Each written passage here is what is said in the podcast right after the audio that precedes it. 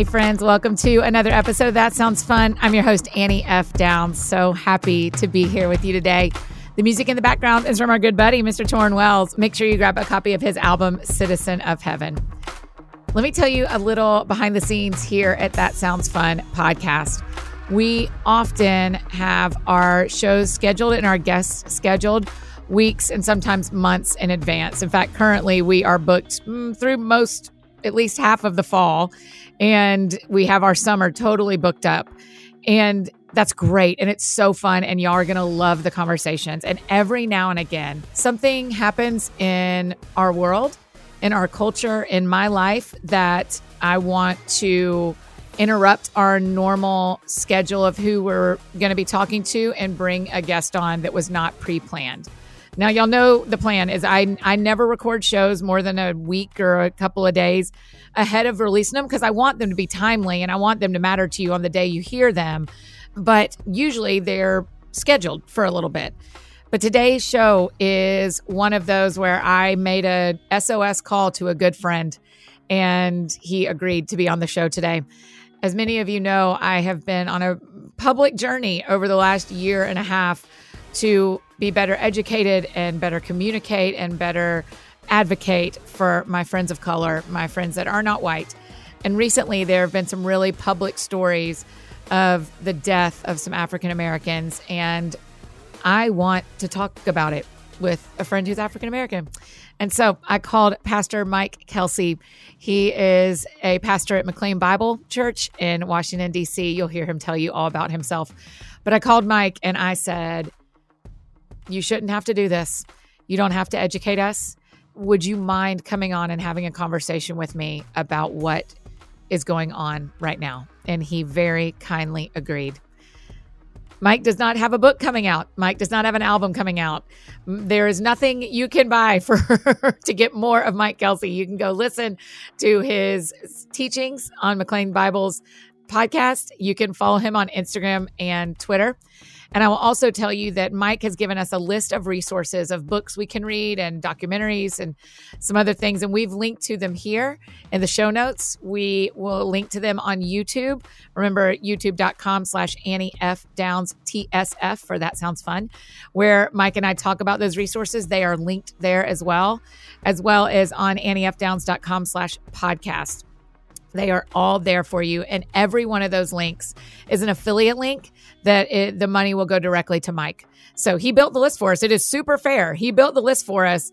And since he built the list for us, he will get paid off the affiliate link. So that is one of the ways we get to thank Mike is by thanking him for building this list. And I promise you, every penny, we have built a separate affiliate account that is not mine and every penny of that will go to Mike and his family to do whatever they want. Get a trampoline or, you know, eat out one night or whatever. So every everything you buy through the links that we share with this show will be an affiliate link to Amazon that directly benefits Mike Kelsey and his family. One other quick thing for my mini BFFs this is a totally appropriate conversation for my young friends who are listening, and I hope it is one that will help springboard parents any conversations you want to have in your home you may want to listen first just to get your mind around what mike and i talk about. And then mini bffs are very very very welcome here because we get to raise the next generation of people as mike says that have instincts of justice. Yes yes yes instincts of justice. So here's my conversation with pastor mike kelsey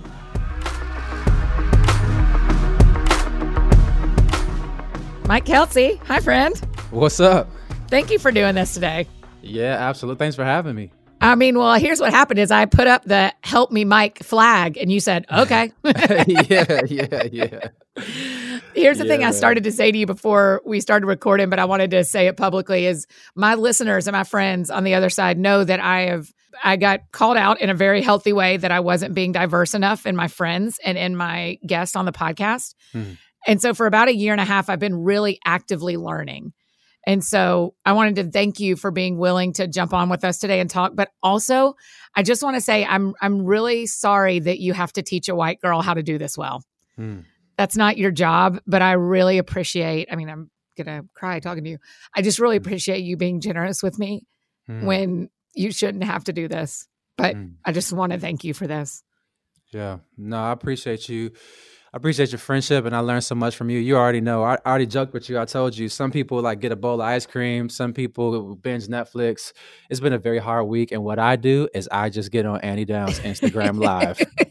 and uh, because you are hilarious, and I just want to see which pants you're wearing. Uh, so, yeah. listen, did you see that LA? They're opening up a museum mm. of the pandemic. And I'm like, mm. I feel like I should send my you pant should, count. You, we need a submission. Like we could start a petition to get you into this museum. Right. I feel like that's a very unique list that no one else has kept. If I can just put the start date and the end date for my 57 days. I'm going to do it. I need to. I saw the article. I haven't done the research, but I'm going to at least tear that page out and mail it to them. let's do it. Let's do I think it. I should.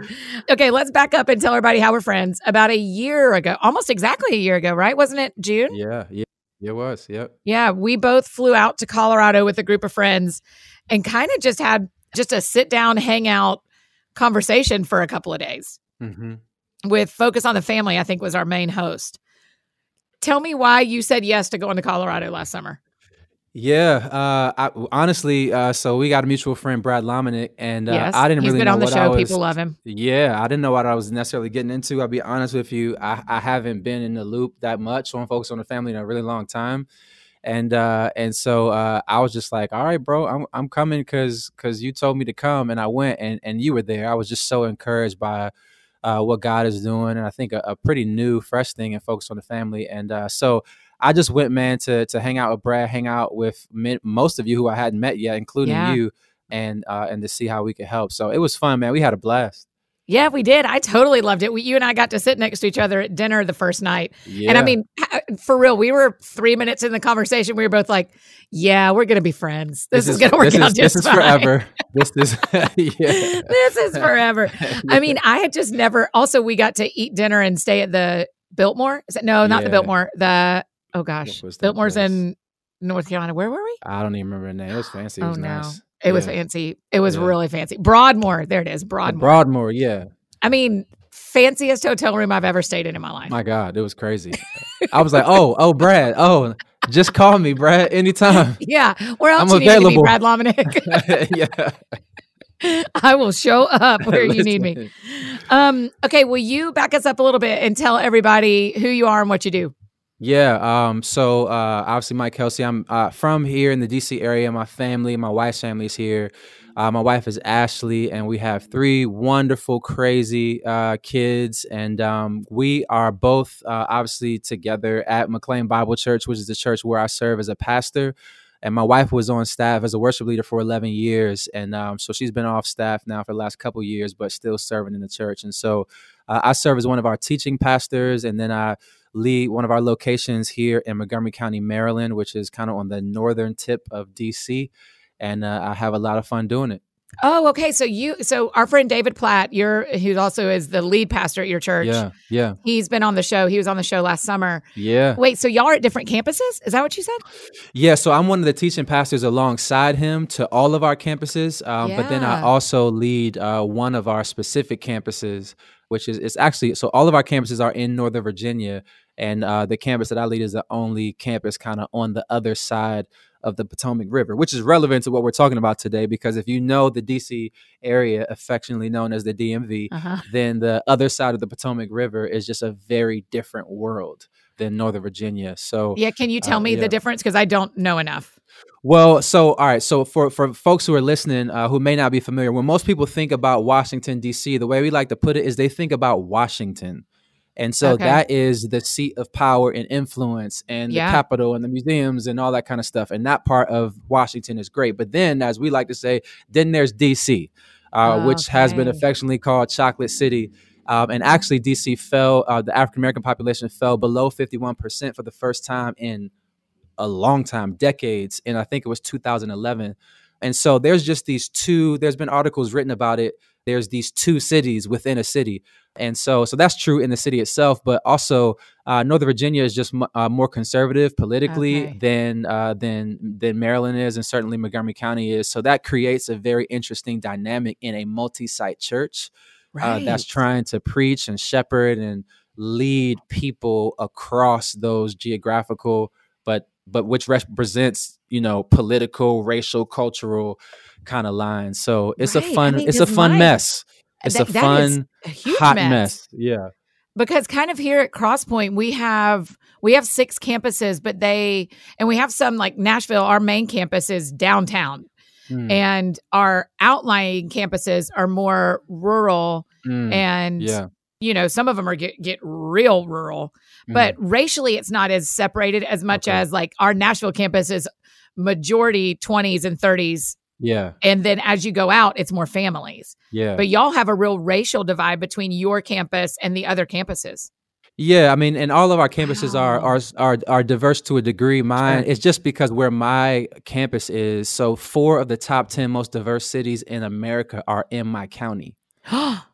Yeah, Mike. so it's just that it's just crazy diverse here. But this the whole DC area is pretty diverse. So it's just it's just a uh, it's I think it's a challenge of doing multi-site across a, a, whole metropolitan area, and then here in the DC area, it being so diverse in general.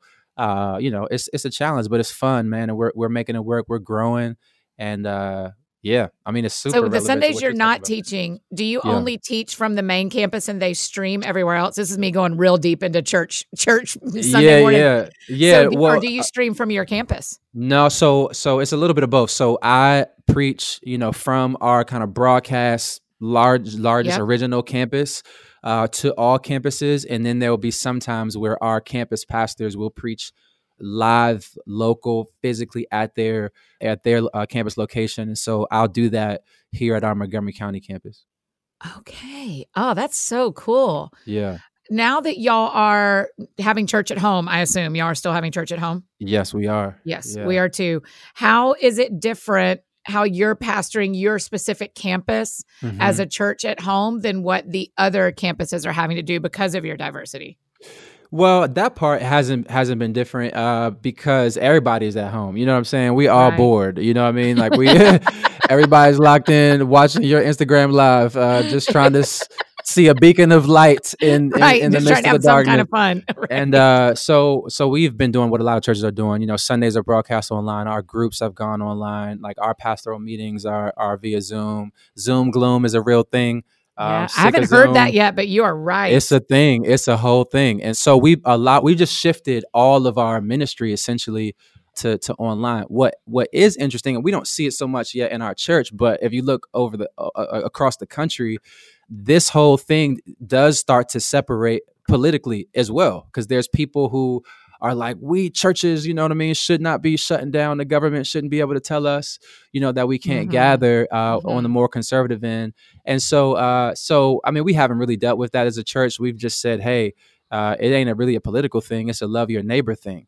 And so, right. for us, we just want to do what is wise and prudent and follow the wisdom of the CDC and uh, and our, our government officials here um, so we haven't we haven't opened uh, back up yet, and and aren't planning to for for a little while. Yeah, man, I'm personally struggling with that. The like loving your neighbors. I mean, I like my neighbors, but I mean, I'm personally struggling with staying as locked down as we're supposed mm-hmm. to. Yeah, it, because I am just tired of this. I'm tired. I'm tired, Annie. I'm yeah. Tired.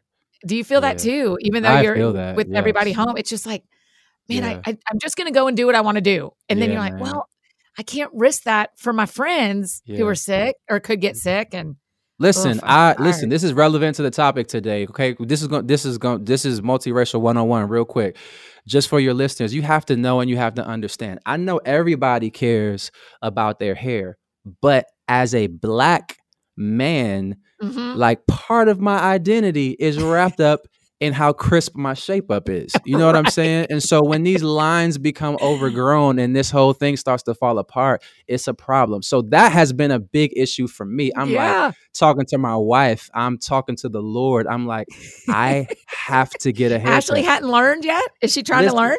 Listen, I'm trying to help her understand. She keeps asking me because she cut my hair, and I'm like, I what what? Yeah. And uh so man i've been so tempted man to just get out here. And i listen i know there's some barbers that are doing some black market haircuts. And so right. i have definitely been tempted to get out here. But honestly what keeps me and same thing for the church man is just thinking i remember my dad just saying when you really put like we're talking about a haircut, but just think about any of the things that we feel tempted to do right now. He's just been like, when you put it in the grand scheme of things, isn't asking the question, is a haircut worth it? Isn't doesn't yeah. that even just sound dumb? You know what I mean? Yeah. Just like saying yeah. it out loud. I'm like, yeah, you're right. Right, right. right. You went on that. Yeah. you know man. what's funny here is our county is still closed for haircuts and nails and all that kind of stuff, mm. and restaurants like sitting and and the county right below us is open. Mm. And man, so it's been hurts. this week. Yeah, and we did this weird. I had this conversation. We did like a distance happy hour last night with a bunch of girls. We were all 6 mm-hmm. feet apart, and we had this long conversation about like, is it right for us to drive ten minutes south mm. to get our mm. nails done? Mm, or is yeah. it not? You know, it's just that's, real oh, weird. Good. How yeah. do we? What's the right thing to do here? And so there's all sorts mm, of questions that if you'd have last June when we were sitting around the table, if you'd have been like, "So Annie, yeah, would you drive to Franklin to get your nails done?"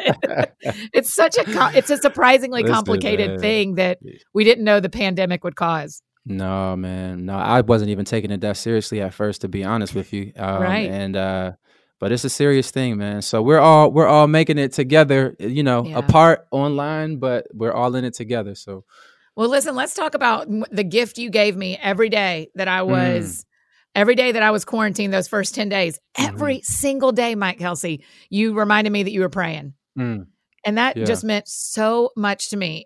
Tell me tell me what your thoughts are on prayer. We love talking about prayer here because yeah no matter where you are in your spiritual journey, whether this is brand new or this has been your whole life, mm-hmm. everybody's trying to be better at talking to God and hearing from God. Yeah, for sure, man. So, what's your prayer life like? Yeah, man. I low key don't even want to talk about prayer because I'm like, could you could you cut in Kevin Queen on this part? um, right. But and I don't even know him. I never even met the dude before, man. But I just I've heard enough of but stuff you know, uh, that right. I just know. You know what I'm saying? And uh, but um, yeah, I think for me, just when you posted, uh, you were just so honest and vulnerable about your fears related yeah. to kind of stepping into the dungeon. You know what I mean? Like yeah. into this time of just being alone and, and and what that means physically, like, you know, anxiety around that, but also just what that means for you emotionally and relationally and stuff. And so just like a lot of people that follow you, I was just really uh, impacted by it. And I I know me and I know mm. most of us, like when we say I'm praying for you, well, there was the prayer. You know what I'm saying? Yeah, like, yeah that was that's like, the end of what we agreed like, to do. That, that was it. You know what I mean? Right. And that's more well wishes. That's not prayer and mm. uh and so for me it's just real practical man. I i don't do this because i'm so spiritual. It's because i'm not. I just put a reminder in my phone annie downs like you had a reminder in my phone mm. every day for 10 days you know what i'm saying i went off to pray for you. And so but i've also learned too that it can be encouraging. I know how i feel when somebody texts me to say i'm praying for you or i just prayed for you. Um, it's just really encouraging. So i just would send you you know like a little hand prayer emoji. You know what I'm saying? Like nothing deep, just to let yeah. you know that I was praying for you. So I think for me personally, yeah, just that that intercessory prayer is an area that I am uh, continuing to try to grow in yeah. and try to build rhythms around. And for me, I just I need to to have it be structured. And and one helpful way uh, for me in doing that is I have people for a particular season that I just feel burdened to pray for. And some yeah. it's been a long season, you know what I'm saying? And, and, and some is like you, it's 10 days because of your yeah. specific circumstances. I literally just, I, I'm just, let's get real practical. I just be like, Siri, set a reminder every day at 8 p.m. Pray for Annie Downs. Wow. That's all I do. And yeah. and then it just will pop up and it'll, it'll prompt me to just stop what I'm doing in that moment, remember what you're going through, and enter into that with you just through prayer. Yeah. I, gosh. Well, A, thank you very, very much. And B, I, I just think sometimes we forget that prayer can have some practical boundaries around it that just mm. make it easier to remember. Mm-hmm. Like you mm-hmm. don't have to like good Christians aren't the ones who just remember everyone. No. It's the ones of us who set it on our phones and yeah. who who yeah. who, yeah. Need, who take the help that technology gives to help us be who we want to be.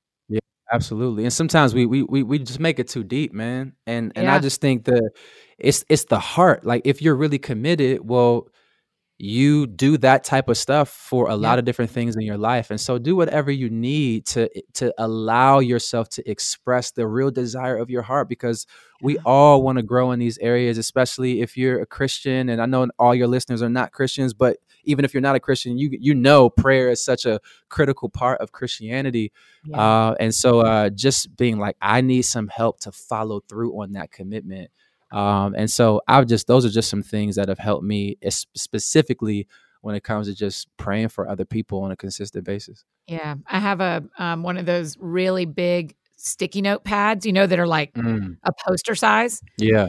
And so I, in my room where I have my time in the morning where I read, I mean, I literally had to hang up a big sticky note mm-hmm. and write people's names on it. Absolutely. And I just see yeah. it every day. And so it's not yeah. that, I mean, I'm not like this awesome prayer necessarily. I just have it on a big sticky note hung up in my house. Yeah. Because I just was realizing that I was only praying for stuff I cared about, like that was me, you know? Yeah. yeah I was like, well, I want to pray for my friends, but I don't remember to. And so yeah. I just got me a big old sticky note. Yeah. Yeah, that's good. the way man. I sorted it. Okay, so one of the things that we haven't said out loud is I'm white and you're black. Yes, that is and true. These are facts. those are facts. And last week, the video came out of Ahmaud Arbery being mm-hmm. murdered in the street in South Georgia by 2 mm-hmm. white men and then a third white man videoing it. Mm-hmm. Yeah. And and I I don't know why this one hit different for me. Mm-hmm. Did it hit different for you? And I'm sorry you know, to even say this yeah. one. That is that is that mm-hmm. is even right there. There's problem number one. That there's a list. Hmm. Yeah. But oh yeah. That yeah for sure. Right? I mean, there's a long list. I'm actually I'm curious. I mean, I know you're the one interviewing me, but I am curious. To know for you why this one hit hit different because I do I, I I I get that sense about this particular situation, and yeah, I'm curious like how how did that resonate with you? Like, what did that do in a new, fresh way in you? Um, you know, I grew up in Georgia, mm. so that hmm. may play into it because I know, I know that city, yeah. and I know pastors who are pastoring churches there. Mm. Yeah, and I know yeah. people who've grown up there, and so yeah. that may be part of it. Is I don't know that street or that neighborhood, but I know those people. Yeah, and it, to be real honest with you, it didn't involve policemen mm-hmm. who who carry guns. Yeah, and it looked like an execution. Mm. Mm-hmm, and mm-hmm. I don't think we should see any of that anyway. I, I think the amount of violence we see is unbelievable. Yeah. But yeah. I watched it and I thought, my gosh, they just chased him down and killed him. Mm-hmm, How is mm-hmm. what is happening? And so Eh, for some reason. And I also think, Mike, to be honest with you, I've been on a real racial reconciliation and learning journey for a year and a half. Mm-hmm. And that probably is the dovetail that met mm-hmm. of like an a story that has not looked to me like the uh, like the other stories we've seen of black people being killed mm-hmm. by white people. The hometownness of it and the amount of learning and reading I've done in the last year and a half mm-hmm, mm-hmm. or tried to do. I've I have a very long way to go, but I think it may be that combination, but also I felt like the world was louder about Ahmaud than they have been about some of the other yeah. similar stories. Yeah. Yeah. No, I, I that that that resonates with with with what I see. I think this did hit different and uh and did it for you as well? So it's odd for me. It didn't, I, but I understand why. Definitely, I, I, like Freddie Gray, for example, um, when he was killed uh, in police custody, that hit different for me because it was in Baltimore. It was local. So I think yeah. when it is more local, especially if you're familiar with the area, it makes it more concrete and real. It's not just sure. a story. You know what I mean? And uh, so I definitely see why it hit different for you. I think that's been part. People have asked me a lot, man, how are you doing? You know, and one of the things that is, oh man, I was I was telling somebody, it's like if you if you're married and you know there's there's conflict, there's issues, and you're upset, you're angry. That's bad. Um, in my time as a pastor, when I'm sitting with a a, a couple, mm-hmm. the, when I know it's really bad is when that wife doesn't even feel it. She doesn't. She doesn't feel anymore She's oh, numb. Right. The worst situation is when there's numbness. Oh yeah. And so for me, I wasn't numb. I watched the video by accident. I was scrolling through Twitter. I kept seeing I didn't even know about the situation prior to last Tuesday. uh, I think it was last Tuesday when the video was, was released. And I'm scrolling through, I keep seeing Ahmaud Arbery's name. Um and and and so I clicked the video, not really understanding what I was watching. And and this is what I posted online. I wish I hadn't watched it. It was not just infuriating, Yeah. it was traumatic. It was Yeah, traumatic to, to watch it. And so I wasn't numb in that moment. Like that wrecked me. Um, I didn't even want to talk to my wife about it. I and my wife is black. My wife is an African American. So so we process this stuff and we we both have this intuitive understand. I st- I didn't even want to talk to her about it though, because I was just it was all it felt like a a, a short term like depression. I was just so impacted by it. But I think after kind of coming out of the initial like traumatic effect of seeing the video, then then my my heart kind of settled back down onto the reality that this is not new. This Mm. is not new. Now, it's a new situation, Yeah. and I don't want to in any way minimize this pain for his family because it is new to them. It is fresh to them. it is deeply personal to them. Uh, but in the in the grand scheme of what we're talking about, this is a very common and unfortunately predictable pattern that we see over and over and over again. And so it wasn't just that it wasn't like, okay, Ahmaud Arbery's name is just added to the list of hashtags. It's not as callous and as casual as that. Um, but it is like this deep, just sadness that you're already used to. You're already Yeah. familiar with it. And so I, I'm I, I was yeah, I was heartbroken by it. I was devastated by it. But unfortunately, it was a grief that I'm very, very familiar with. Yeah, man, I'm I'm gonna say this a hundred times, but I'm so sorry. And the the part a part to me is he was just jogging, Yeah. right? I mean, he was just jogging, and yeah. Will Yeah. you um tell the story? You wrote about this on Instagram. Sorry, Yeah. No, you wrote about this on Instagram about your being in the neighborhood in the neighborhood you live in with your sons, Yeah. and yeah. your son asking you how fast you can run. Mm-hmm, Which, like, what kid hasn't tried to race their parent? Come on. Oh yeah. And all listen, my, I mean, all my real- mini BFFs love to race me, and I I'm always say real talk. When he asked me how fast can you run, will you run? Like I, in my mind, I'm like, I've been training for this moment my whole life to flex on my son right now. So yeah, so I'm in my neighborhood, and um, and this was a while ago. Uh, had my three kids. We were just kind of taking. This is in the midst of COVID nineteen. You know, Yeah. everybody's How old are they, by the way? And boys and girls, tell us nine nine year old girl, six year old boy, three year old boy, Ooh, and uh, that's a yeah. good. That's a fun. That's a fun crew right there. Yeah, fun. Fun is fun is the word. Fun is the word. And uh, so we're outside, and that's one of the things I will say about COVID nineteen is like everybody outside. I'm like I didn't, I haven't met none of y'all before. Um, and um, and so we're we're we're going on walks every day and all that. And so we were out, and uh, my six year old son said, "Daddy, I want to see how how fast you can run." And he asked me to. Uh, he was like, "I want you to run as fast as you can to the end of the block and back." And what I wrote, what I posted online was that the the feeling I immediately felt surprised me. As soon as he said, "I want you to run down the end of the block and back," I felt nervous, Oh wow.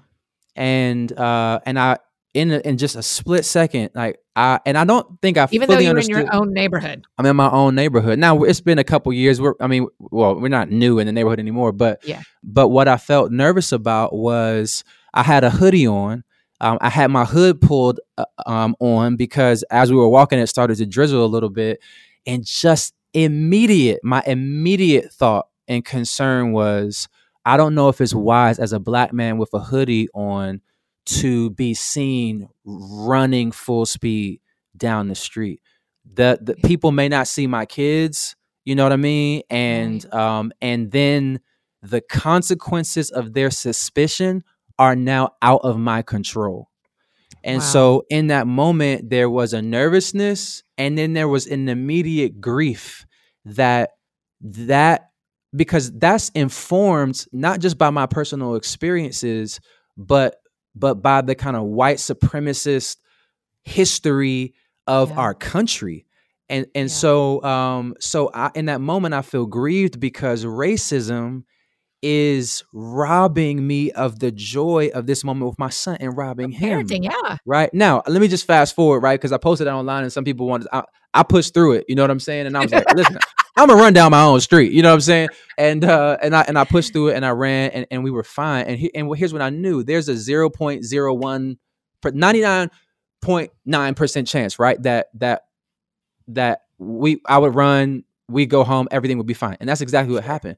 But there's a 0.01% chance that uh, somebody would be suspicious and call that in and now i'm in a position where things could could escalate quickly and so that that is just that story resonated with a lot of people particularly some of my white friends because they're like, wow, you know what I mean? Like people look yes. at me because I'm a pastor at a church and I'm college educated and I live in this diverse environment and all that. And they're like, wait a minute, you you feel that you feel that too? You think you think about that too? And I'm like, yeah, absolutely. I don't have like, and this is important for some people to understand. Like, uh, and it's no shade at all to police officers. I thank God for police officers. You're doing sacred work. You are doing the work of God in the world to serve and to protect, even if you're not a Christian. You're a law enforcement official to the extent that you're doing it with integrity and you're honoring that oath and that badge um, to to protect and pursue justice. You are doing God's work. And at the very same time, because of the environment that I grew up in, and I'm in a large megachurch, diverse church now, but yeah. my dad's church, and he's still a pastor, is in the hood in Northeast DC, in Trinidad, in Ward 5.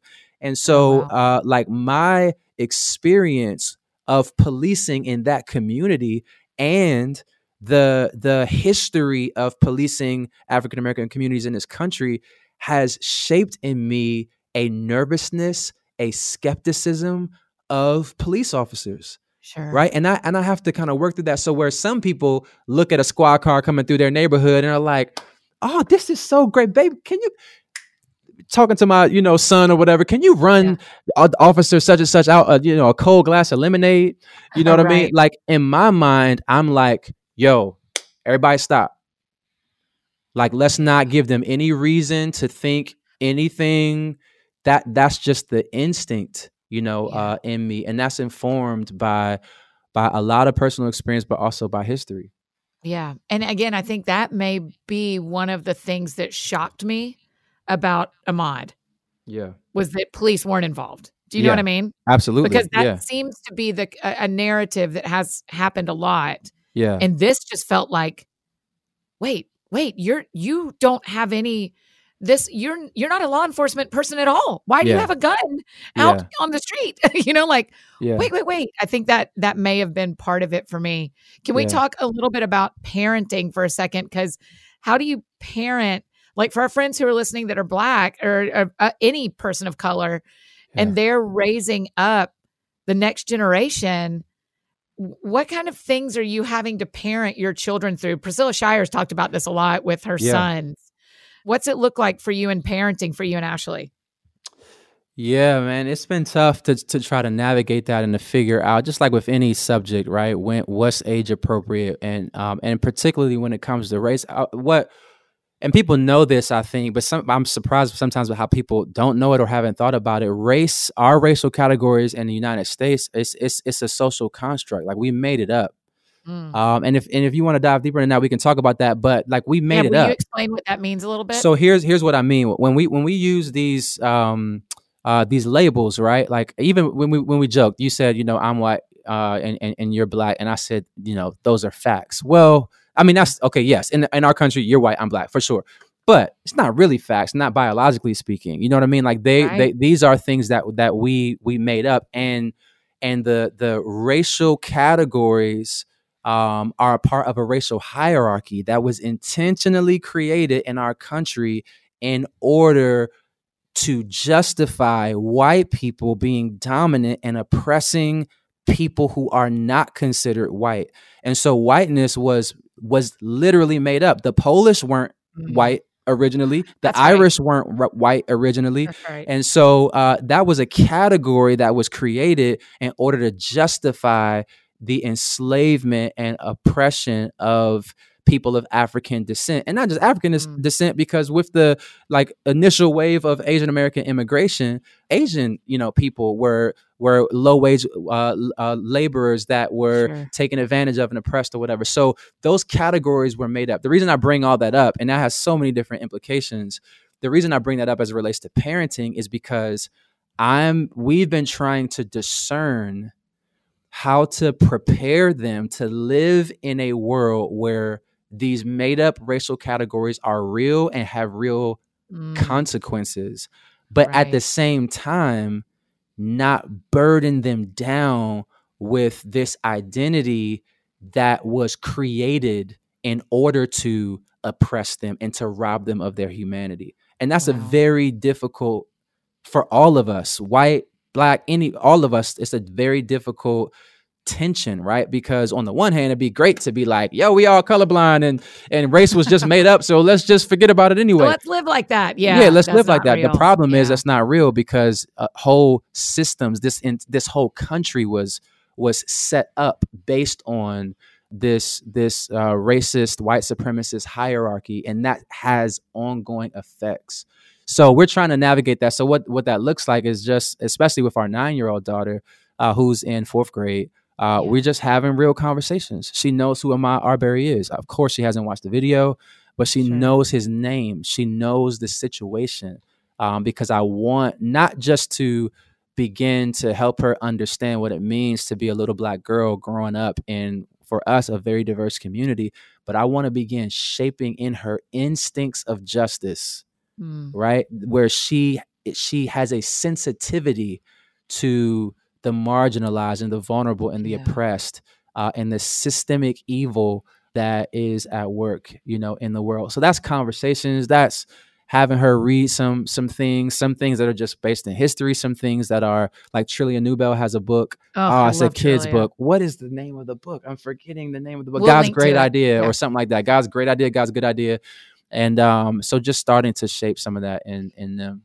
And actually, what I would love for us to do when we hop over to YouTube is I've already written down, I would love for you to list us some resources yeah. when we hop on YouTube that people yep. should read and watch we'll and just to help our learning.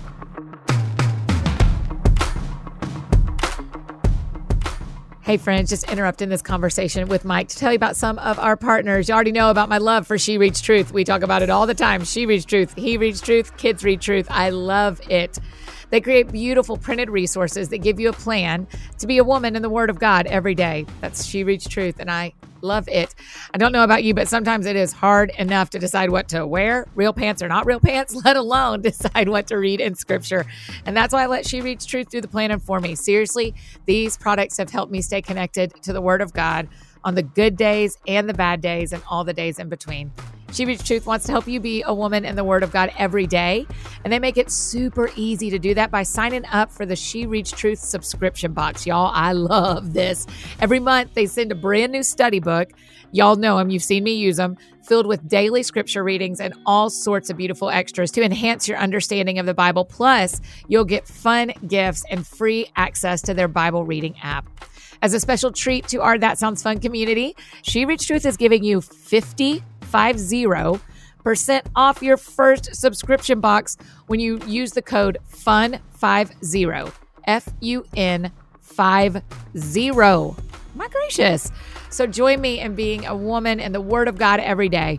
Head over to shopshereadstruth.com slash box and use the code FUN50 for 50% off your first subscription box. My goodness.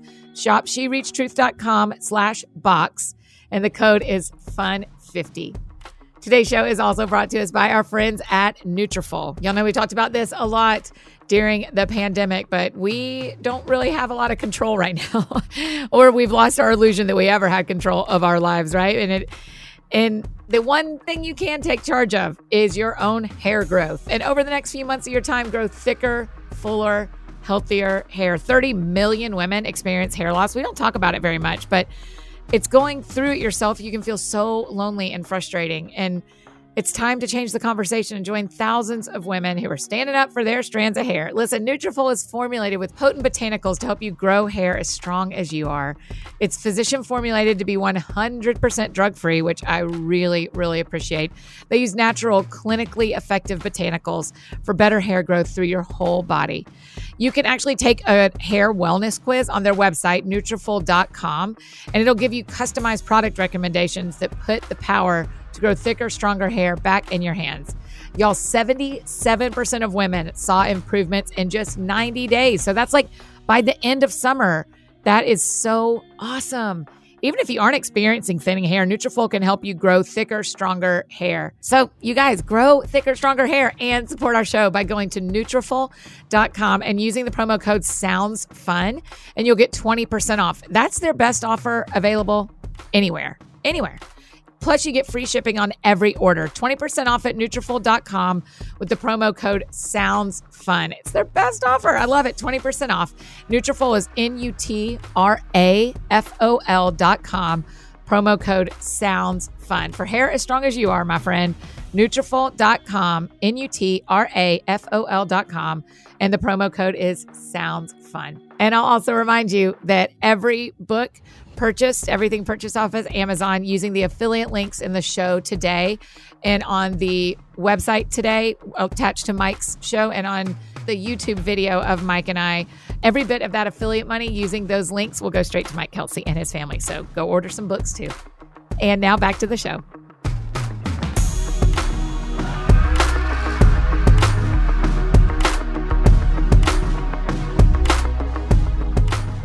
Okay, that instincts of justice thing stands out to me, Mike, because mm-hmm. thinking about our white parents that are listening, mm-hmm, mm-hmm. and even me, who I'm I don't birth children yet, but yeah. I am helping raise a lot of kids Absolutely. in my community, but also via my mini BFF book club. You know, listen, Annie Downs, you you part of raising my kids. I I just yeah. sit them down. We just be watching your Instagram live when I just need them right. to sit down and be quiet. Yeah, there yeah. you go. So so for those of us that are white that are raising kids, yeah what is what does it look like to give them an instinct of justice to be yeah. teaching them about instincts of justice because this this history is very long mm-hmm. and it feels daunting and impossible to fix mm-hmm. but then i think okay but if we raise the entire next generation different mm-hmm. it could be different how do we do that yeah Man, that's tough. That that's tough because I know there are dynamics, you know, for example, within white families that I, as a person of color, I don't understand. You know what I mean? And so,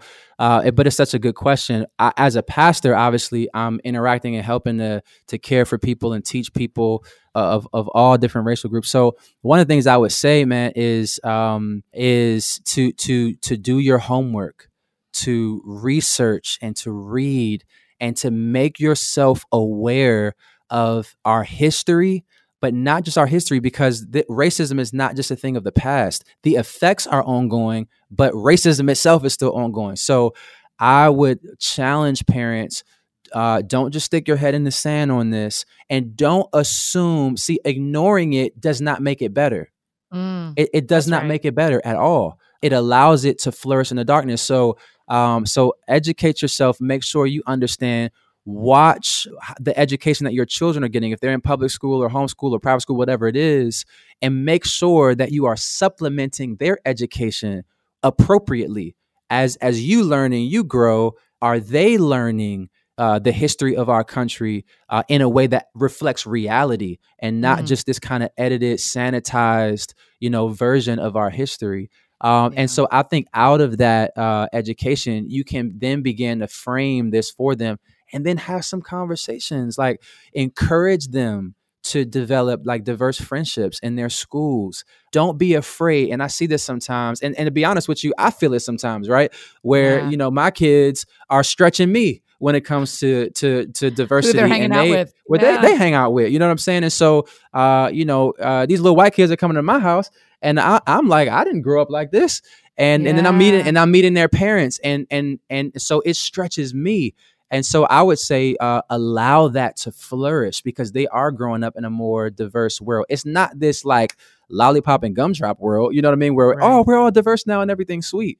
It's not right. that. Um, but especially at younger ages and depending on where you live, they're going to probably be more inclined to develop uh, some more diverse friendships. So cultivate that. Invite those kids and their families into your home, mm-hmm. to to your to their birthday parties. Be intentional about that. And then I would say, in terms of justice in particular, um, at appropriate age levels, you be the one to sit down and have these conversations with them. Yeah. Because they're going to see it on Snapchat. You know what I mean? Right, like right. they're gonna see it as they scroll through YouTube and there's you know what I mean they're going to see these things. Yeah, they're going to run into racism pretty early. They're going to run into it and so you sit down and help them know the name of Ahmaud Arbery. Like mm-hmm. you you sit them down and, and help them understand some of these dynamics and even if you feel a little insecure about the details or about whatever but you want to help them understand but this is the type of thing that we we need to care about and we need yeah. to pay attention to and i think some parents just like with sex are afraid of saying the wrong thing or yeah. I'm just not ready to have that conversation. And so you leave your children to be educated and disciple in ways that may not be healthy or helpful. Yeah. And I would think, I haven't had a conversation wide open with a kid about this, but mm-hmm. I would think that a, a, stance that would be healthy to take is learning alongside your child. Mm-hmm. Yeah. Like, yeah, I'm I'm learning I'm learning things too because this yeah. is some of this is new for me too. Yeah. Yeah, yeah. like that'd be a healthy stance. Well, what and what I was going to add to that too is just in terms. So this applies to everybody in terms of, of specifically just just just white friends that are listening to this. Just work that I would encourage you to do. But this, I think we have to we have to help our children begin to cultivate this kind of work as well. Like familiarizing yourself, and I know these words can be inflammatory, uh, but but but you have to understand what these terms mean and the dynamics that they represent. And so understanding some of what I just talked about, like whiteness, like white yeah. identity, what where does that come from? Because it's not just this arbitrary thing. It was created as a tool of violence and murder and oppression and rape uh, and disenfranchisement. And so understanding that terms like white privilege, which can be very difficult for people to understand or even embrace. And, and I want to be gracious and I want to be sensitive to, to where people are in just their own understanding and convictions. Uh, but there are certain benefits that were intentionally tied to white skin in this country. Um, and the accumulation of those benefits over time affects you. It does. Yes. I'm not yes. saying like your life is awesome because you're white. No, no, no. That's not what white privilege means. It just means that there are some benefits that you enjoy simply because you're white that others mm-hmm. don't. Um, and so understanding what that means and like how does that play out in your own personal life and, and what opportunity or responsibility do you have in light of that? White fragility is another term that is annoying to a lot of people. I know, and I've had lots of conversations about it but it's a real thing where some yeah. white people because this is what's going to happen. Some people are now because this feels so new and fresh they they feel this sense of outrage and sadness over it. Here's the thing. You're going to get tired. Yeah. You're going to get tired of people bringing up race. You're going to get tired of social media i'm tired. I don't feel like talking about this no more. You know what i mean? But i don't have a choice. I don't have that luxury. Right. and so uh you you're gonna get tired but but you but just remember that when you feel like you're on mile three of the conversation a lot of people are around you are on mile 19 and so the reason i mentioned some of those terms is because not only eh, would i encourage those of you listening to understand those terms and then push it down a level to where how is how are those things showing up in my life? Oh i yes, think we have if we want yes. to see a generation change then we need white leaders and we need white parents and white educators to early on, appropriately, help the emerging generation of white people in our country begin to understand those dynamics now. Mm-hmm. Mm-hmm. Now, so that yeah. they can embrace the opportunity that they have and the responsibility that they have either in interpersonal ways with in relationships with other people or the the opportunity and responsibility they have to pursue justice and equity um, as a white person in our country. Yeah, that's a couple of days ago when I shared about Ahmaud. I did the swipe up to the CNN story, mm. and someone commented back to me and said, "Were you afraid you'd get nasty comments mm-hmm. if you if you left your comments open?" And I was like, "Listen, I'm so much more afraid of the racism in me mm. than the racism in a commenter. It's yeah. not even comparable." I hear you because because a, a, racist comment doesn't affect my life. The yeah. racism in me, yeah, affect shapes everything. Yeah.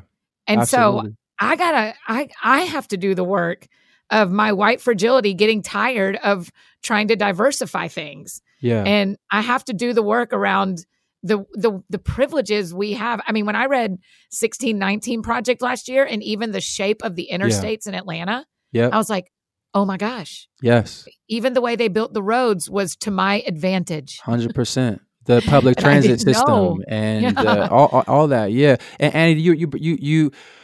I think what you're modeling for the people you're listening to is so so so important. It is so important when people ask me, okay, so what? Like as as a white friend, what do I do?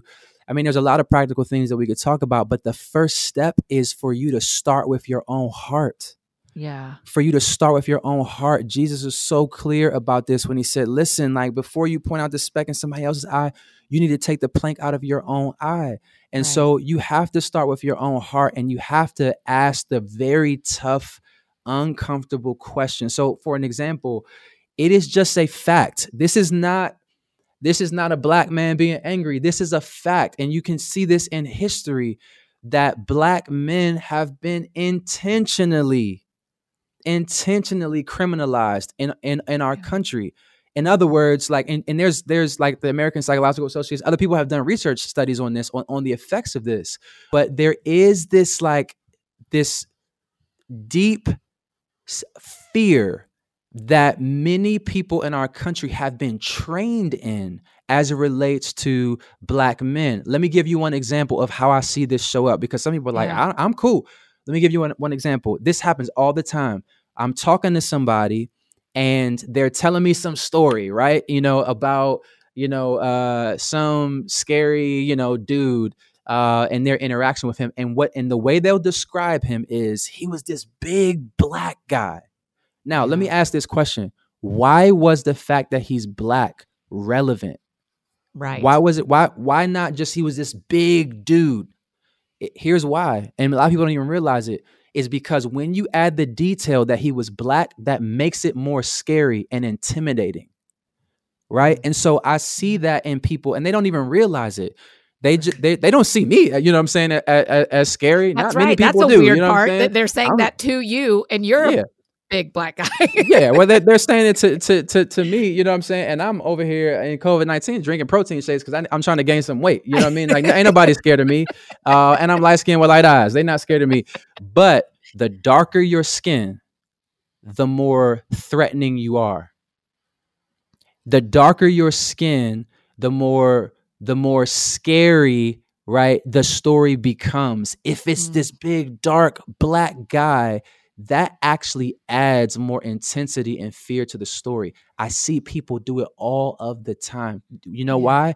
Not, because they're you've been trained and it's connected to intentional decisions by people in our history to yeah. cast black men as not image bearers of God, not human because we all know legally black people in general were defined as less than human that's uh, right. But but but by our but actual the, government. by our actual government. yeah. yeah.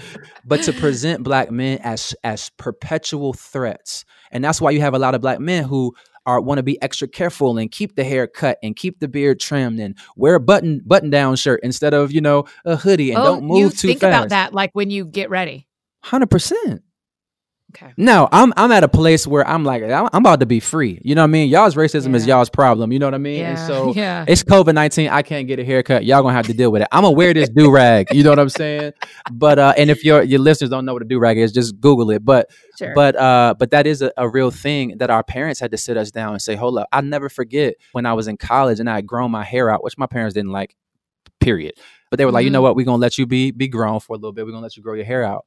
Um, and I, and this was my fault. I ended up getting arrested because of trespassing, and it's a super long story there. We can talk about that on YouTube. Uh, and uh, we were we just we visited this abandoned insane asylum, and we thought it'd be a good idea in college. Which white people would do all the. I mean, anybody, any college yeah. kids will do dumb stuff like that. Yes, and it was amazing. Uh, but don't I wouldn't advise that you that you do it.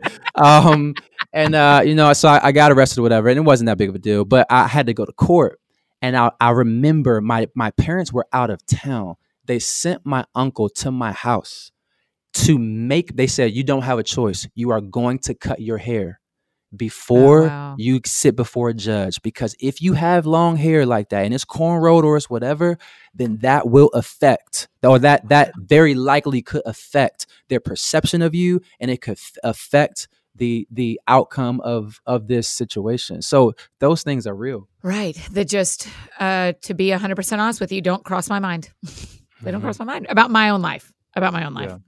Yeah. yeah. What, Mike? What does it look like for myself and my white friends to advocate well. We just had Eugene Cho on helping us learn how to advocate in general. Heard, man, he's the OG. Yeah, man, isn't he? I mean, he's moving to yeah. your town. Yeah, I, I, heard have that. To be bros yeah. with him. Yeah, you've got to tell me what it looks like for us to advocate well for our black friends. I mean, I, I agree with you. First and foremost, look at our own hearts, repent, yeah. lament. yeah. And and then and then what would you say we should do next? Yeah. So let me so let me give you some practical things. Let me add this though to the heart piece. I think seeing your own kind of prejudice and bias. There's another dynamic uh, in your heart. It's in all of our hearts um, that expresses itself in different ways, and that's self-preservation, because mm. that will end up hindering you from from from wholeheartedly like advocating for these things. Let me give you one historical example, and this is not to throw shade at all. George Whitefield. Mm-hmm. Some of your listeners won't be familiar with George Whitefield, but he's like a godfather of kind of white evangelicalism. Um, yeah. He kind of, uh, you know, he was responsible for expanding the gospel through the frontier, and he was a part of the Great Awakening and like all this stuff. And so, George Whitefield, prolific preacher, biographies, you know, written on him, like 1200 pages, you know, and I've read them and I've read his sermons and they are in many ways fantastic sermons.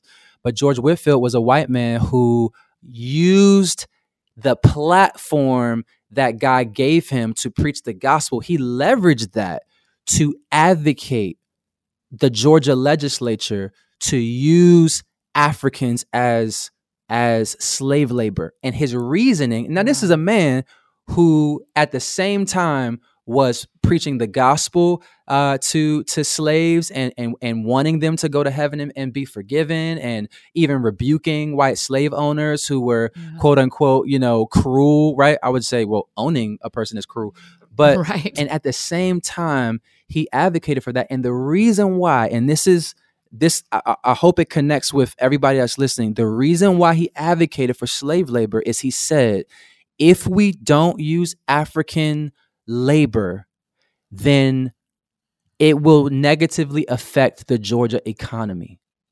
Oh wow. So so understand the dynamic. It was this sense of self self-preservation, right? Yeah. If I have to choose between the economy and and justice, then I'm going to choose the economy. I'm going to choose what ultimately benefits me and my family, the white yeah. people of the fine state of Georgia. That dynamic is in each one of us. And so what I see with uh, it, and this is true of everybody. All of Jesus calls all of us to to lay down our self-preservation on on for the sake of those who are vulnerable. But right. for white friends that are listening, that dynamic is in you. And so when when when you go to the voting booth, when you are making decisions about where you're going to live and how you're going to live, especially mm-hmm. as we're talking about moving into cities, that self-preservation will cause you to end up being complicit. Even as you post outrage on social media, it could cause you to be complicit in the oppression of other people. Yeah. So, so I want to start there, like just being honest about that in your own heart. And if you're a, a, a, Christian, being honest before the Lord, you know, in that and saying, Lord, help me to be willing to make personal sacrifices to my reputation, my relationships, my finances, where I live if I have to in order to live a just life where I love mercy and I partner with God on behalf of those who who are disenfranchised and oppressed. So that's that's kind of at a heart level. And, and from a practical standpoint, I would just say continue building relationships. Mm-hmm. Like authentic relationships with people who aren't research projects, you know what I mean? Um, right. Um, and with people for whom you want to be a benefit and a blessing to. Because white folks, I need to learn from you too. And I have. Oh my gosh, like being in community uh, for uh, with people who are different from me, particularly uh, particularly more conser- politically conservative white people, has shaped me. Hasn't really? changed all my convictions, but it has dramatically shaped me. And so I want to say to to you, Annie, and I want to say to those who are listening, do not apologize for being white. Mm. Don't apologize for for for for for being white, but know what comes along with that. Know the history of it, but know what comes along al- along with it. And we need your voice. We we we need you to step into these conversations, and we need you to be in mutually beneficial mm-hmm. relationships, because there's a, a deconstruction process that happens in that right where where as we get to know one another, then our assumptions that are skewed like start to just fall apart. But then there's a reconstruction process that happens in that where now we can rebuild something that's based on authenticity and truth. And so stretch yourself and stick with it. There's going to be times where you say something wrong and somebody's yeah. offended that's so scary it's so scary and listen i've been i've been on the i've i've come for some people's heads who have said some things wrong you know what i'm saying and yeah. so I, I i know and and i so so those racial minorities um, people of color who are listening i think we have to this is what jesus called especially if you're a christian we have to extend grace like paul talks about in first thessalonians he says encourage the faint hearted help the weak, and admonish the unruly.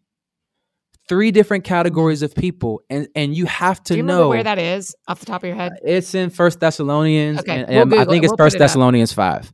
That's but important. think about That's those three categories of people, yeah, because sometimes I've admonished the faint-hearted. sure, I've admonished the weak who have said, "I just don't know." You know what I mean? Um, and then sometimes because I'm tired or I'm scared, then I just and passive, you know what I'm saying? Or encourage the unruly who are out here talking crazy on social media and aren't really interested in having a dialogue, but they can't get past their white supremacy and their arrogance and uh, and and in those cases, well, I, I, don't. So I think you have to be able to uh, to discern that. So I just want to encourage people, specific, particularly white people, engage in those in, in, in those relationships. Research, do your own homework, and use your black friends and your Asian friends and Latino friends, Native American friends as conversation partners in that. But don't put all the weight and burden on them because you you know what I'm saying? You went to graduate school. You know what I'm saying? Like you, you, you, you, uh, at least went to high school, I'm sure. Um, and and now we got the Googles. You know what I'm saying? So you right. can easily learn uh, some of some basic things, and and, and so so do some research, learn, and then uh, and then engage those those relationships as conversation partners in that, and then also uh, pay attention to because that's just at an inter- interpersonal level, but interpersonal solutions don't fix institutional problems. Okay. Right, interpersonal solutions don't don't don't don't solve in, in, in yeah, institutional yeah. problems. Yeah, me having black friends isn't going to change the lack of privilege across the institution. No, and that doesn't change laws and that yeah, doesn't right. change policies and that doesn't so so begin to learn like how you can effectively engage the various systems of our country or the systems in the school where you work in or the company you work for or the neighborhood association that you're a part of or the apartment complex or like the engage the systems that you're a part of in order to make it a just and equitable environment for all the people who are a part of that. Yeah, that's an that's an important part of this and that's something that, you know, Pastor Eugene talked to us a lot about is like you, you, we have to engage in the political side of this. Yeah. To some degree. You don't have to become that doesn't have to be your number one thing where you're calling 12 people a day. Though you can. But yeah. there is there is an thinking about your neighbor in a bigger scale than just the person who actually lives next door to you. Like Yeah. How can we advocate for bigger things in our school systems or in the hospitals or you know in how the lower income housing is handled and all that kind of stuff. Yeah and and and let me just say this if i can just kind of put my pastor hat on just for a second like yeah. what what you're talking about right now is is something that's so imperative. Uh, i think about george whitefield but i think about that self-preserving impulse on my own heart. Like that has to like that dynamic you think about jesus when he he he, he put a towel around his waist right and he took all of his power and privilege and authority and he laid it down at the feet of the disciples and washed their feet and he and he said why he did it yeah. He did it one to point to the fact that that's what he was going to do on the cross that he was going to he was going to allow himself to experience right all of our sin shame penalty of all of that in our place but yeah. also but also because that is what we should look like as his people as we engage the world that we should engage the world in sacrificial, redemptive, life giving ways. And so you see that all throughout Jesus's ministry, man. Like I, I was just reading through the Gospels, and you see Jesus, um, like he he he um liberated this man that was uh, oppressed by demons and it's a very weird story. Listen y'all pastors yeah. don't understand everything in the bible. It's a super weird story. And but he he cast out these demons in this dude and the demons ask like yo can you throw us into the pigs instead of yeah. the abyss? I don't understand like i don't understand at all and Jesus did it. Like, first of all, I'm like, Jesus, why are we negotiating with demons? First of all, that's number one. But anyway, all right. And but, the pigs drown themselves. So and what the pigs drown themselves. What is happening? I don't know. But here's here's one thing that's happening in that. Think about this. When you read that story, the local townspeople and herdsmen were upset and they asked Jesus to leave. And here's one of the things that I think is going on there. Jesus cares so much about one person being free that he's willing to disrupt an entire industry. Mm, right? Wow. It's a whole herd of pigs. That's that's the industry of that local community. Yeah, Two thousand pigs, yeah. and they're upset about it. And you see this happen over and over again throughout wow. the Gospels. And I think it shows us the heart of God that God says, "I care so much, even about the one." Like I care about their soul. And, and I want you to hear this if you're listening, that God loves you so much, that He cares so much about you, right? And yeah. and all of your flaws and your sins and all of that, that He is willing to do what it takes to come get you, to come make sure that you know how much He loves you and what He's done to secure that love for you and and then he calls us to move in the world in that way and so so when we think about politics and we think about w- buying our houses and all that like that that has to move us to like sing and praise and worship God, right? Because we know how much He's done for us and He saved us. But it also has to affect like the way we think about our responsibility in the world. And we and we can't just make these simplistic decisions like, oh, well, this is better for the economy, but better for, for the economy for who? Yeah. Yeah. Right? Well this is right. this is like we need to care about the unborn yes we do need to care about the unborn for sure right but but there are, are also this whole spectrum of issues and people that need to be cared for and so we just need to like allow god's heart to calibrate our heart and our decisions um, and and not just reduce it to to our kind of little pet you know issues that mm-hmm. tend to be most dominant and loud in in our circles. And it's so hard to do because we know Jesus has asked us to think about others first, but then we also have to think about ourselves. Yeah. right? Ab- we just have yeah, to choose we to do. believe that God will care for you. Yeah. Even if you're thinking of other people more than yourself. And that's why we got to give each other grace, man, because we all have to we got we all have to work this out and we all have to make decisions based on our own conscience, but we all have a responsibility to each other to to to help our consciences be more informed. You know what I mean? And so cool, let's be in community with each other. And Annie Downs, like you have freedom to press on me. I never forget, man. Like I, I, I mentioned that just some of my white friends that have shaped me, uh, and I and I mentioned just that that that that sense of fear and, and, skepticism that I grew up with when it comes to to police officers. Even though I had police officers in our church, you know what I mean? There were black police officers in our church. Yeah. Whole whole story, but but I, will never forget, man. Two things. One, I preached a sermon and I was preaching about racism, and I mentioned, uh, and it was in uh, also in the heat uh, in, in, this particular instance of uh, of, of, of police uh, killing an unarmed black man, um, yeah. and uh, and so I mentioned the police. not in a in a broadly negative way, but just the reality that that there are abuses of power, and and I'll never forget. Um, in between the services, a mentor of mine called me, and he said, "Hey, man, uh, I agree with everything you said. He said, "You know what would be so helpful though is if if is when you bring it up, when you address that, if you would also take a moment to thank the police officers that are that are legit." Wow. And and I was I was actually frustrated. I was done here today. That's I, yeah. That. Well, I was frustrated because I was like, "Yo, we don't hardly ever talk about abuses of power and how that affects vulnerable populations and particularly black people in our country. You know what I'm saying? We always talk about, especially in conservative evangelical circles, we always talk about, you know what I'm saying, like how great America is and police officers and all that. I was mad at 1st mm-hmm. but I but I submitted to his his counsel and I did it.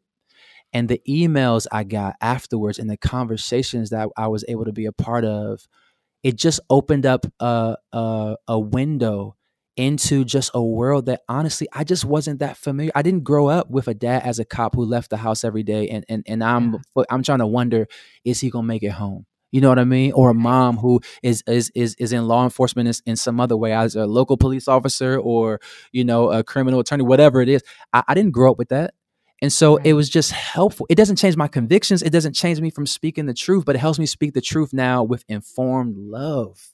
Mm-hmm. And mm-hmm. so uh so this is not just a one-way street. We need to be in these honest, authentic conversations with one another so that so that we all grow and we all mature. And and and that again, that doesn't exempt like it is a disproportionate, I would say, responsibility in this particular moment of of the history of our of our country. I think particularly white Christians need to say, I will initiate. I will make sacrifices, um, not just on social media, but in my church, in my mm. neighborhood. I, I will allow that to shape how I vote um, and who I support and all of that. But we need to give one another grace, I think, in the process of forming those convictions. Yeah. And I also think, I mean, I'm, yes, 100% yes. And, and, and the social media to me is also, it is a step but also, yeah. we have to give each other grace that not every what someone does on social media is not the full expression of what they're doing about the situation. Absolutely.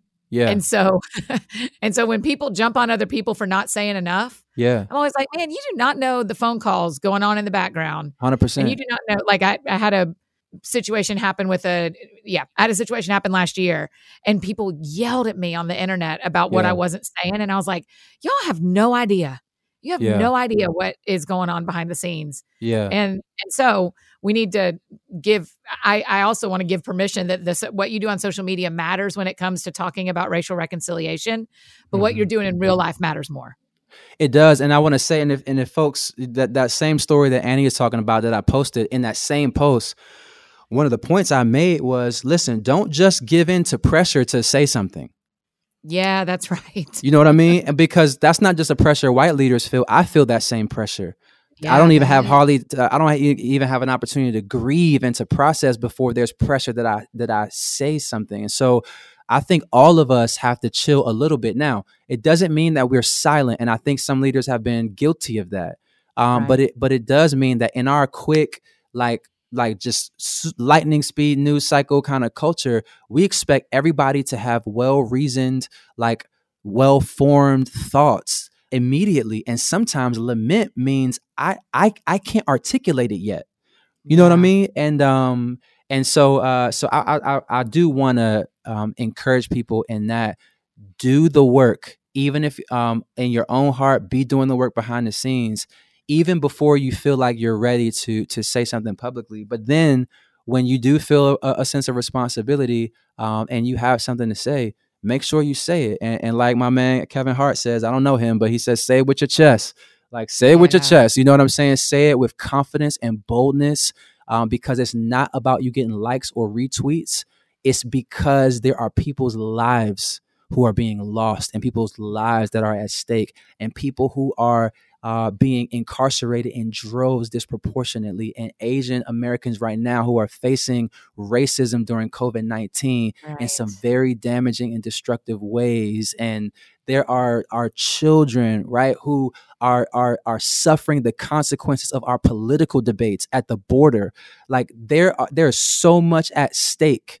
So when you are ready, um, and then then say it uh, with authority and and uh, and with wisdom, uh, and and let's give each other grace in that in that process. Yeah, Mike, you're great. Thank you for doing this. So we're going to hop over to YouTube and talk about some resources that people can read and and watch and those kind of things that will help us as we continue learning on this path, particularly as white people trying to learn.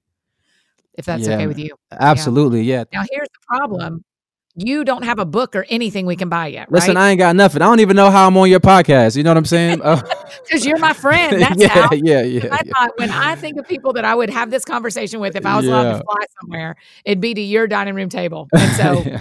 that is why. But okay, so we're just gonna have to figure out other ways to thank you. People can follow you. Maybe you're on Venmo. People can just send you Listen, some gifts. Man. I don't know. We'll figure out a way. But you've made really good time for us today. And and again, I we don't deserve it. I don't deserve it. Mm-hmm. It shouldn't be thing you have to carry is educating other people. But I'm incredibly grateful that you made time to do this. Man, I appreciate you having me. I appreciate your friendship, and I think you're doing uh, a great thing in in bringing these issues to light on the platform that God has given you. So thank you.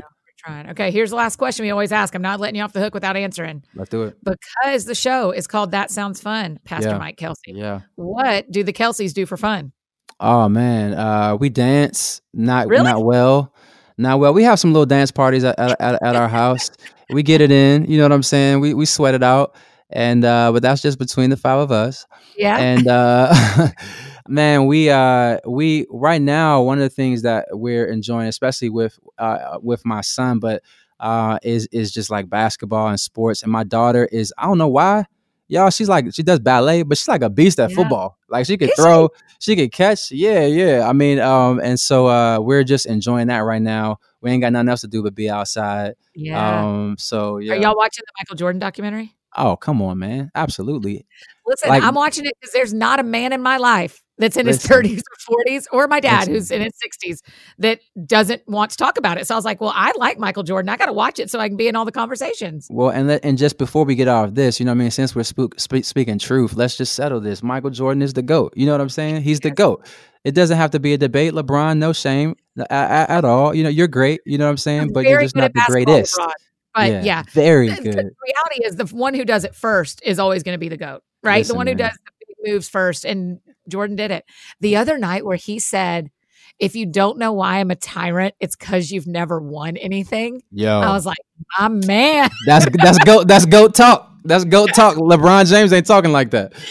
I thought, yeah. my gosh, I could just be 10% Michael Jordan. yeah. If you don't know why I'm a tyrant, you haven't won. Like, this guy, he is something else. I've enjoyed it so much. Okay, yeah, so man. dancing and sports. That's a good answer.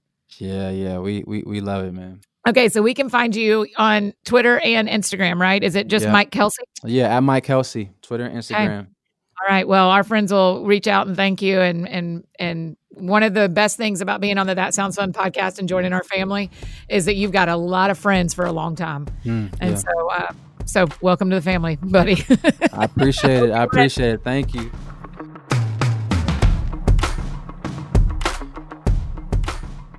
Okay, friends, that is a lot to think about. I know my brain feels full, my heart feels heavy, and I also feel very thankful.